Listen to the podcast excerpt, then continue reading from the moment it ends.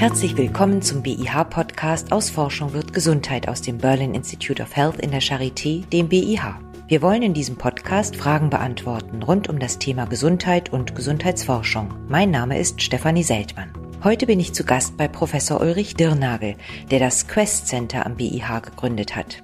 Das Quest Center entwickelt neue Ansätze und führt sie ein, um sicherzustellen, dass die biomedizinische Forschung vertrauenswürdig durchgeführt wird, nützliche Ergebnisse liefert und ethischen Ansprüchen genügt.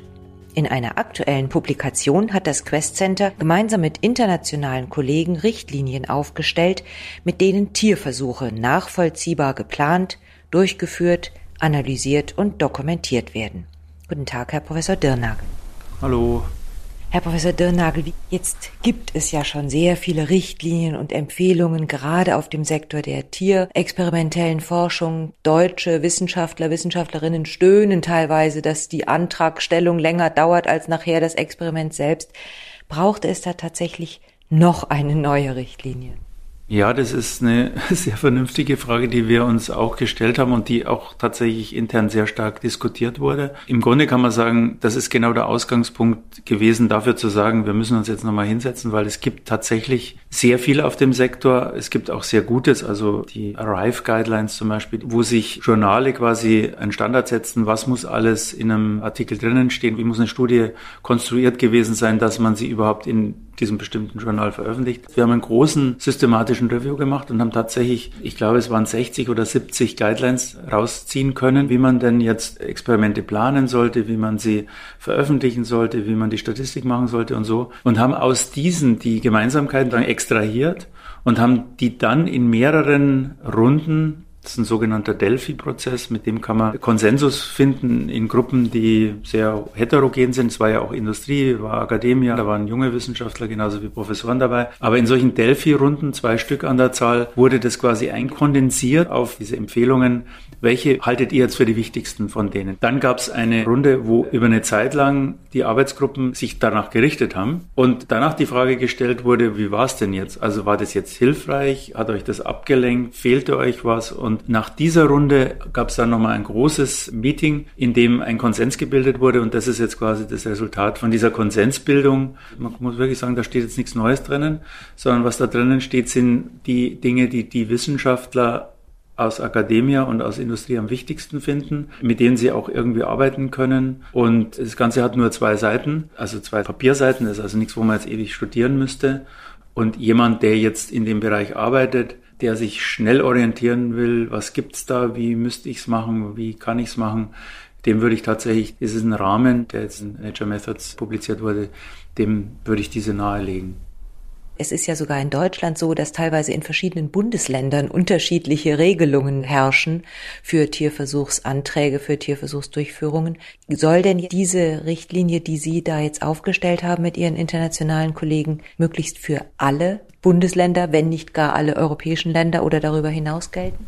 Also die einfache Antwort ist ja, das ist völlig unabhängig von wer, wo, was macht. Die Empfehlungen sind für tierexperimentelles Arbeiten im präklinischen Bereich in Australien, Brasilien oder in Deutschland. Man muss tatsächlich unterscheiden, das was die Genehmigungsbehörden in den verschiedenen Ländern, bei uns in den verschiedenen Bundesländern jetzt vorschreiben, wie muss so ein Antrag strukturiert sein, was ist überhaupt erlaubt, was ist nicht erlaubt, das ist davon unbenommen. Fakt ist aber, dass dieser sehr legale Rahmen nicht wirklich mit einer Wissenschaft wissenschaftlichen Brille gestrickt ist. Das hat natürlich starke Anklänge an Tierethik, das ist auch richtig so, also da geht es um Belastungsstufen und so weiter, alles sehr wichtig, aber letztlich eigentlich gar nicht oder kaum darum, ist das experimentelle Design so vernünftig, ist die Statistik so gut gemacht, wird verblindet gearbeitet, wird randomisiert gearbeitet. Das sind also, muss man sagen, zwei verschiedene Paar Stiefel und wer sich jetzt nach unserem Rahmen richtet, der muss immer noch ganz spezifisch gucken, besondere Voraussetzungen erfüllen, die im Land Bayern oder in Baden-Württemberg gelten.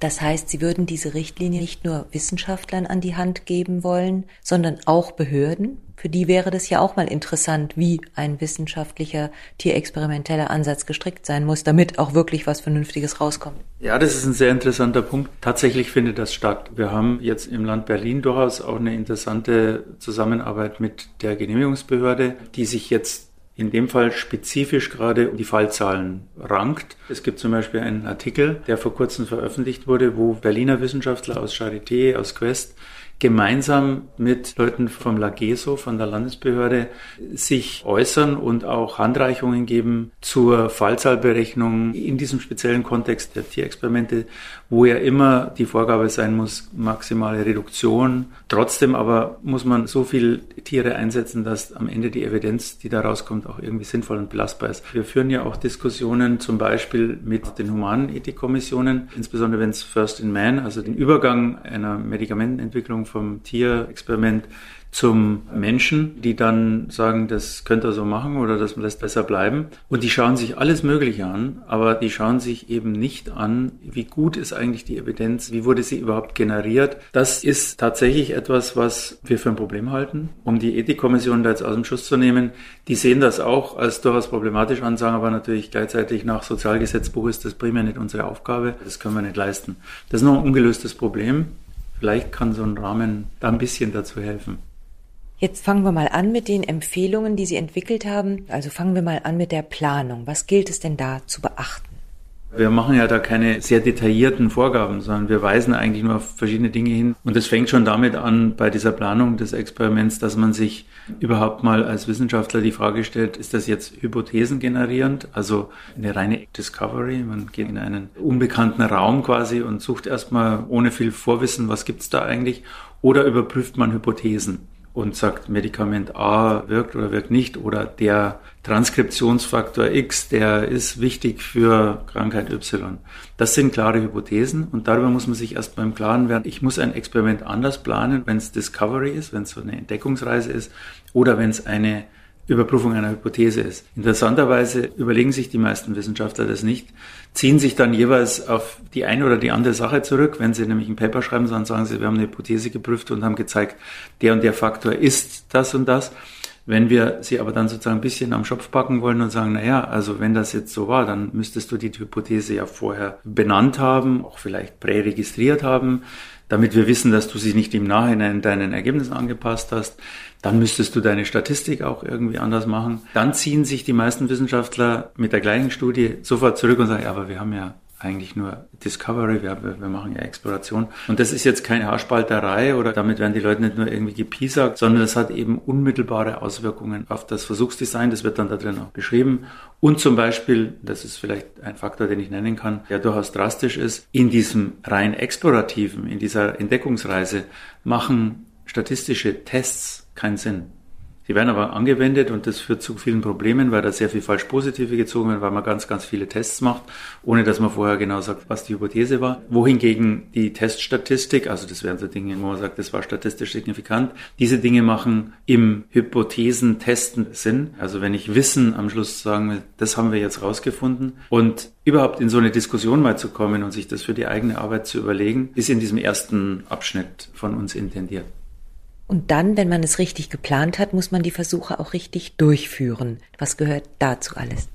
Ja, vielleicht um zwei Faktoren herauszustellen, die, glaube ich, auch Leuten einleuchten. Das ist zum Beispiel die Verblindung und die Randomisierung. Also wir haben ja alle unsere Lieblingshypothesen und Lieblingsergebnisse, die wir gerne rauskriegen würden. Im Fachbegriff dafür nennt man das als Bias, also ein Verzerrungsfaktor, der sehr schwer zu kontrollieren ist. Wenn ich jetzt auf ein Resultat einer Studie schaue und ich müsste jetzt irgendwie mit einem Kreis um ein mikroskopisches Detail rumgehen, dann würde das anders ausschauen, wenn ich weiß, das ist in der Behandlungsgruppe, also in der Nichtbehandlungsgruppe. Und das kann man eigentlich nicht wirklich loswerden, es sei denn, und das ist eigentlich in den meisten Fällen eine ganz einfache Maßnahme, der das auswertet, darf einfach nicht wissen, in welcher Gruppe es ist. Das ist dann die Verblindung, ist bei klinischen Studien in der Regel absoluter Standard. Das nennt man dann eine kontrollierte Studie. Eben die Kontrolle besteht darin, dass man es randomisiert, dass man also sozusagen auch die Patienten randomisiert in diese Behandlungsgruppen gibt. Genauso kann man es im Tierexperiment machen. Es kommt also nochmal dazu, die Randomisierung.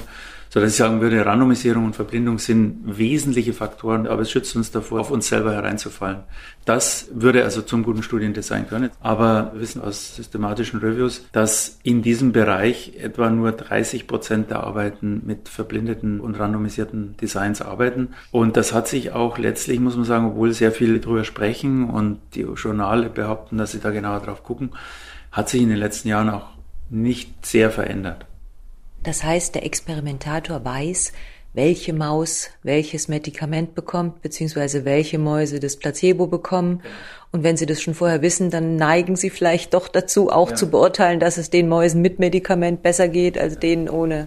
Ja, ja. Stellen Sie sich vor, Sie haben eine Studie, wo Sie herausfinden wollen, ob es dem Tier besser oder schlechter geht nach dem Medikament A oder B und die Beurteilung besser oder schlechter. Wenn Sie jetzt wissen, das ist mein Lieblingsmedikament, das ist mein Baby sozusagen als Doktorarbeit oder als jemand, der dann ein tolles Paper darüber schreiben will, dann ist natürlich der Blick auf dieses Tier, dem geht's doch eigentlich ganz schön gut. Und umgekehrt natürlich in der Kontrollgruppe dann vielleicht. Wie gesagt, das hat nichts mit Mogelei oder mit Betrügerei zu tun. Das ist menschlich, allzu menschlich und ist außer durch eine Verbindung Verblindung nicht wirklich in den Griff zu kriegen. Und die Verblindung ist in der Regel ja auch eine relativ einfache Maßnahme. Auch in der klinischen Medizin haben sich kontrollierte Designs erst in den letzten vierzig, fünfzig Jahren so durchgesetzt. Und vorher hat man es genauso gemacht, wie man es jetzt in der experimentellen Forschung macht. Nur man hat gemerkt, mit welchem Resultat und hat es geschafft, das umzustellen. Sie haben vorhin auch noch die Statistik angesprochen. Die Behörden sind vielleicht darauf aus, dass es immer möglichst wenig Tiere sind, die in so eine tierexperimentelle Studie eingeschlossen werden. Wenn ich aber nachher nur fünf Tiere behandelt habe, zwei davon geht's besser, zwei geht's schlechter und eines ist indifferent, kann ich daraus nicht wirklich viel schließen. Gilt es auch deshalb, dass man manchmal mehr Tiere doch nehmen muss, denn sonst ist es ja ganz unethisch, wenn man so wenig ja. Tiere genommen hat, dass man das Ergebnis eigentlich nicht guten Gewissens auf den Menschen übertragen kann. Ja, Sie haben das Dilemma beschrieben. Das ist, glaube ich, ein klassisches Dilemma. Also an der Stelle ist mehr, mehr, nicht weniger mehr, sondern mehr, mehr.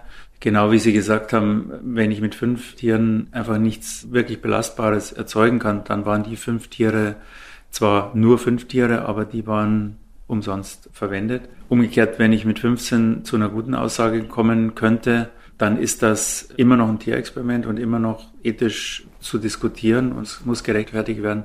Aber nur so lässt sich es am Ende rechtfertigen. Die Frage, die sich natürlich am Ende ergibt, führt das am, so eine Überlegung zu mehr oder zu weniger Tierexperimenten. Wir stehen ja zu Recht unter dem Druck, weniger Tierexperimente zu machen. Um es ganz ehrlich zu sagen, ich weiß nicht, wozu das am Ende führt. Ich vermute, und es gibt gute Gründe anzunehmen, dass es zu weniger Tierversuchen führt, wenn man nämlich die anderen weglässt. Weil es dann einfach keinen Sinn macht, diese fünf zu machen und dann, wenn ich zehn mal fünf weglasse und dafür einmal zwanzig mache, dann habe ich dreißig gespart. Aber in dieser Diskussion befinden wir uns, befinden wir uns mit den Wissenschaftlern, die natürlich natürlich nicht nur sagen, aber die Behörde genehmigt mir nicht mehr, sondern auch sagen, ja, ich habe aber Mittel von der D F G und die reichen nur für so und so viel oder ich habe einen Doktoranden und der muss am Ende des Jahres fertig sein. Das sind ja alles richtige und vernünftige Überlegungen.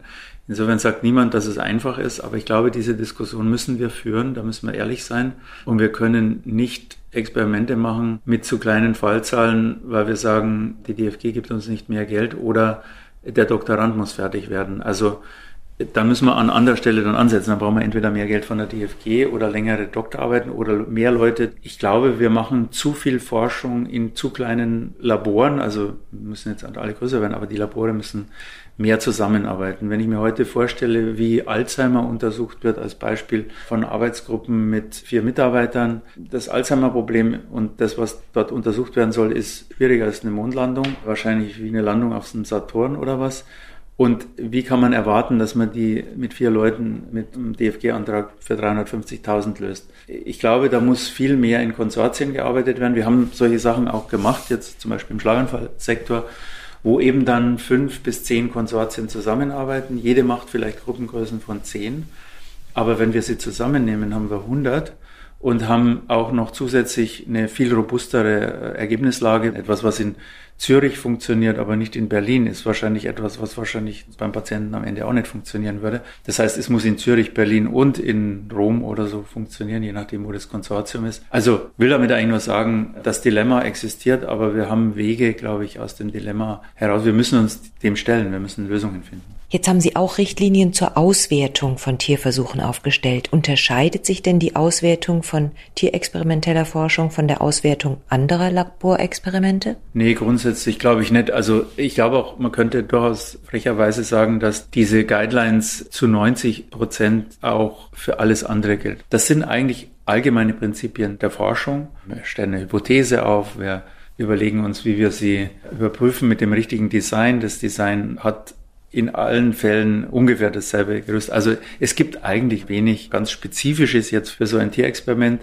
Es lohnt sich trotzdem, es abzutrennen, glaube ich, weil in der Bereich meiner Meinung nach jetzt am drängendsten ist. Es ist auch eine Community, glaube ich, die man erreicht. Es ist eine Gruppe von Wissenschaftlern, eine gro- weltweit sehr große Gruppe von Wissenschaftlern, die sich definiert über diesen Begriff präklinischer, translationaler Forschung, um da vielleicht auch noch ein Beispiel zu zeigen, wie einerseits es ähnlich ist, aber dann vielleicht sogar an manchen Stellen noch schwieriger oder eigentlich noch krasser, wenn man jetzt zum Beispiel den Organoid-Bereich nimmt. Also das sind sich organisierende Gewebe, die zum Beispiel aus menschlichem Material kommen können. Aus ein paar Hautzellen kann man dann ganz tolle Sachen machen, bis hin zu dem Punkt, dass da am Schluss so was Gehirnartiges draus wird.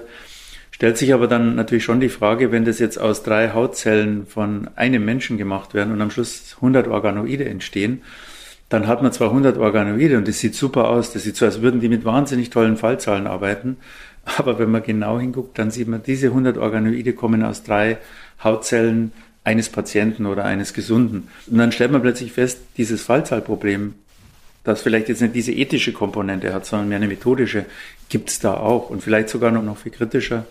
Insofern ist es gut, wenn, wenn die Communities sich jetzt da gegenseitig in der Diskussion befruchten. Und das findet tatsächlich statt. Eine klinische Studie an Menschen muss ja irgendwo eingetragen werden, wenn sie dann von der Ethikkommission genehmigt wurde. Und sobald sie startet, kann man sehen, da findet eine klinische Studie mit dem und dem Ziel oder um die und die Hypothese zu überprüfen statt. Wissenschaftler, denen man vorschlägt, ihre tierexperimentellen Studien schon prä zu registrieren, haben häufig Sorge, dass dann andere Wissenschaftler sehen, woran sie arbeiten, was sie gerade versuchen herauszufinden und dann möglicherweise versuchen, mit den gleichen Experimenten sie zu überholen. Was antworten Sie diesen Bedenken? Ja, das höre ich natürlich auch häufiger und muss man auch sehr ernst nehmen. Bevor ich die Frage direkt beantworte, würde ich nochmal sagen, es ist ja schon ein interessanter Reflex auf unser Wissenschaftssystem, dass es als Nachteil erscheint, wenn andere gute Ideen aufgreifen und an derselben Sache arbeiten. Das geht zurück zu dem, was ich zuerst gesagt habe. Ich glaube, wenn wir mehr gemeinsam arbeiten würden und unsere Ideen teilen und dann auch gemeinsam dann arbeiten, dann hätten wir etliche der großen Probleme, die wir in der Medizin lösen wollen, wahrscheinlich schon gelöst, von, von Krebs bis Alzheimer. Aber in einem System, in dem natürlich die Karriere des einzelnen Wissenschaftlers von seiner Publikation und so in dem Maße abhängt, wie wir das jetzt haben, ist es naiv zu glauben, dass das so ginge. Und deshalb verstehe ich natürlich diesen Einwand erstmal absolut. Er wird aber dadurch ganz einfach entkräftet, dass alle, und da haben wir jetzt einen Unterschied zu den klinischen Repositorien, die, wie Sie richtig sagen, das Vorbild dafür sind und zu einer Revolution und Verbesserung in der klinischen Medizin geführt haben. Aber dort ist es tatsächlich so, dass die Studie sichtbar ist im Register von dem Moment an, wo Sie das eingetragen haben und der erste Patient, wenn der eingeschlossen wird, steht das im Register. Wenn Sie das nicht gemacht haben, haben Sie schon einen Fehler gemacht und kriegen ein Problem bei der Publikation. Die präklinischen Register haben alle eine Embargo-Funktion. Insofern kann ich mit einem einfachen Klick auf zwei Jahre, fünf Jahre, was auch immer. Es gibt auch Repositorien, wo Sie das sozusagen permanent machen können. Aber in dem Moment, wo Sie es publizieren, können Sie sagen, ich habe vor drei Jahren das präregistriert, da habe ich Folgendes reingeschrieben und jetzt zeige ich euch Folgendes. Damit wird jedes Resultat so viel glaubwürdiger, so viel robuster. Also die einfache Antwort auf die Frage lautet, mach dir keine Sorgen, drücke den Embargo-Button und wähle dir die Jahreszahl. Und dann kann man auch das Embargo verlängern, wenn dann irgendwie was passiert ist. Dieses Argument kommt nur von Leuten, die es noch nicht probiert haben, weil wenn sie es probiert hätten, hätten sie festgestellt, sie könnten ein Embargo machen. Jetzt geht es am Ende eines Experimentes auch noch um die korrekte Dokumentation und damit vermutlich auch um die Veröffentlichung der Ergebnisse der Tierversuche. Ich erinnere mich, dass Ihr Kollege Professor Daniel Strech schon einmal moniert hat vor einigen Jahren, dass viele Tierversuche nicht nur falsch, sondern gar nicht veröffentlicht werden. Stimmt das nach wie vor? Also das ist eine Frage, die schwer zu beantworten ist. Nach allem, was wir wissen, ist die Antwort, ja, das stimmt. Im klinischen Bereich ist es ja auch so, dass vieles verspätet oder auch nicht publiziert wird, aber da ist es einfacher, das rauszufinden, weil zumindest bei diesen Studien, wo Medikamente getestet werden, diese Studien präregistriert sind. Da muss man auch eintragen, wann sie beendet sind. Und wenn die beendet sind und nicht publiziert werden, dann weiß ich zumindest, da klafft eine Lücke. Und die ist durchaus substanziell. Aber wir können sie fassen, wir sehen sie. Dadurch, dass eben eine Präregistrierung nicht zwingend ist und nur in den seltensten Fällen bisher gemacht wird, wissen wir ja gar nicht, wie viele Experimente, wie viele Studien tierexperimentell laufen.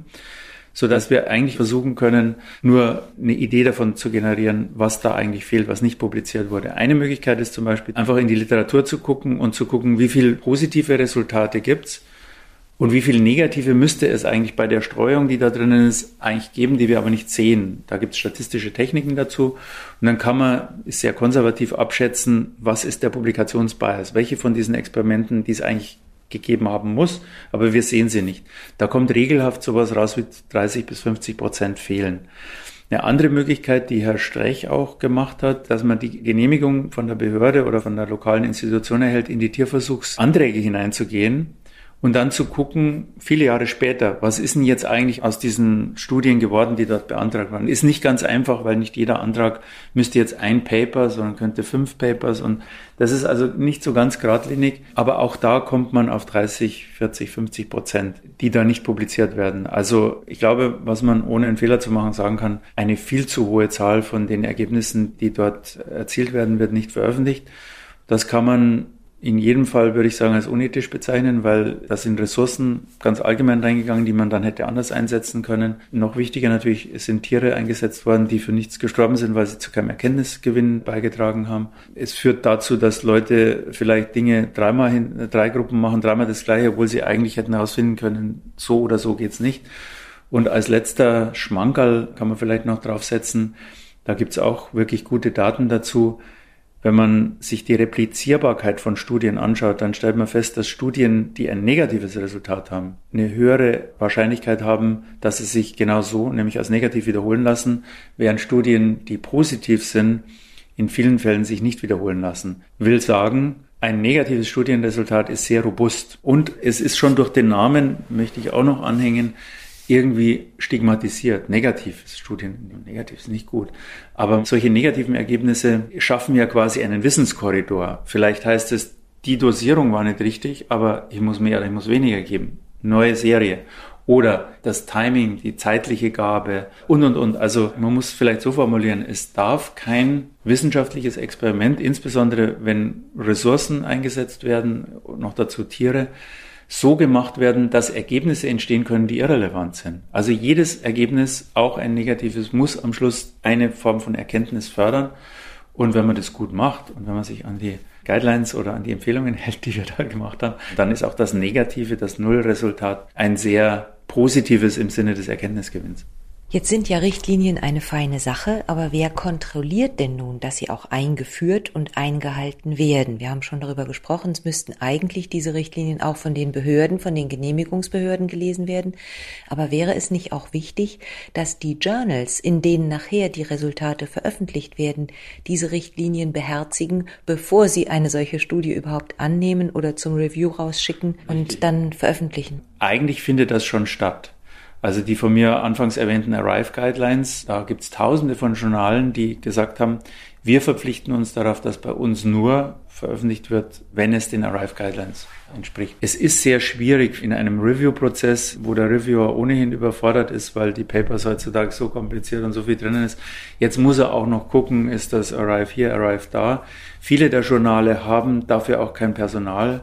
Wir haben zurzeit am Quest eine Wissenschaftlerin als Fellow, die Anita Bandrowski aus Stanford. Die hat automatisierte Tools entwickelt, Journale verwenden die mittlerweile. Und diese Anita Bandrowski arbeitet gerade an einem Tool, wo wir am B I H und an der Charité dieses zur Verfügung stellen für Wissenschaftler, die quasi ihre Submission, bevor sie was wegschicken, dort hochladen, geschützter Bereich, völlig nur für sie, niemand guckt zu und dann von diesem automatisierten Screening-Tool einen Report zurückbekommen, der entweder lautet, super, reich ein, besser geht's nicht, oder Achtung, hast du das nur übersehen, dass du darüber schreibst oder hast du es vielleicht wirklich nicht gemacht, aber dann sagst du, was du gemacht hast und so weiter. Man erwartet ja eigentlich, dass die Wissenschaftler und Wissenschaftlerinnen das ja auch gerne befolgen möchten. Sie wollen ja auch was herausfinden, was sich nachher bewährt beim Patienten, gerade wenn man in der translationalen Forschung arbeitet, aber vielleicht kennen sie sich nicht so gut aus in Statistik oder haben noch nicht so weit drüber nachgedacht.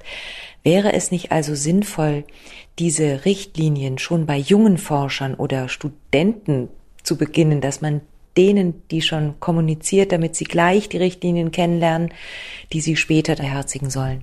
Absolut, und das tun wir auch. Jetzt arbeitet Ulf Tölch vom Quest Center gerade an einem Format für die Medizinstudenten, dass tatsächlich unsere Jungwissenschaftler, die also an Doktorarbeiten, Masterarbeiten und so weiter arbeiten, quasi gebadet werden in dieser Praxis und dann eigentlich gar nichts mehr anders kennen als das. Ich glaube auch, dass das einer der wesentlichen Faktoren ist. Das allein reicht aber wahrscheinlich nicht, weil die natürlich zurücklaufen in Labore, wo dann der Laborleiter, der Chef, der werdende Professor oder der schon Professor sagt, oh, das haben wir doch nie so gemacht, schau mich doch an, wir haben doch in Nature publiziert, das haben wir alles ohne diese Dinge gemacht und das hält uns jetzt ja eigentlich nur auf. Also diese Beispiele haben wir auch. Deshalb, glaube ich, müssen wir von verschiedenen Seiten kommen. Die verschiedenen Seiten sind aktiv. Ich glaube, es kommt aus der Wissenschaft selber, es kommt von den Förderern, es kommt von den Journalen. Alle haben ja ein Interesse daran, dass das gute Sachen sind. Es kommt auch von ganz, ganz oben. Also wenn man sich anschaut, wie die E U sich äußert, auch, möchte ich mal sagen, fast die Daumenschrauben anzieht bei E U-Anträgen.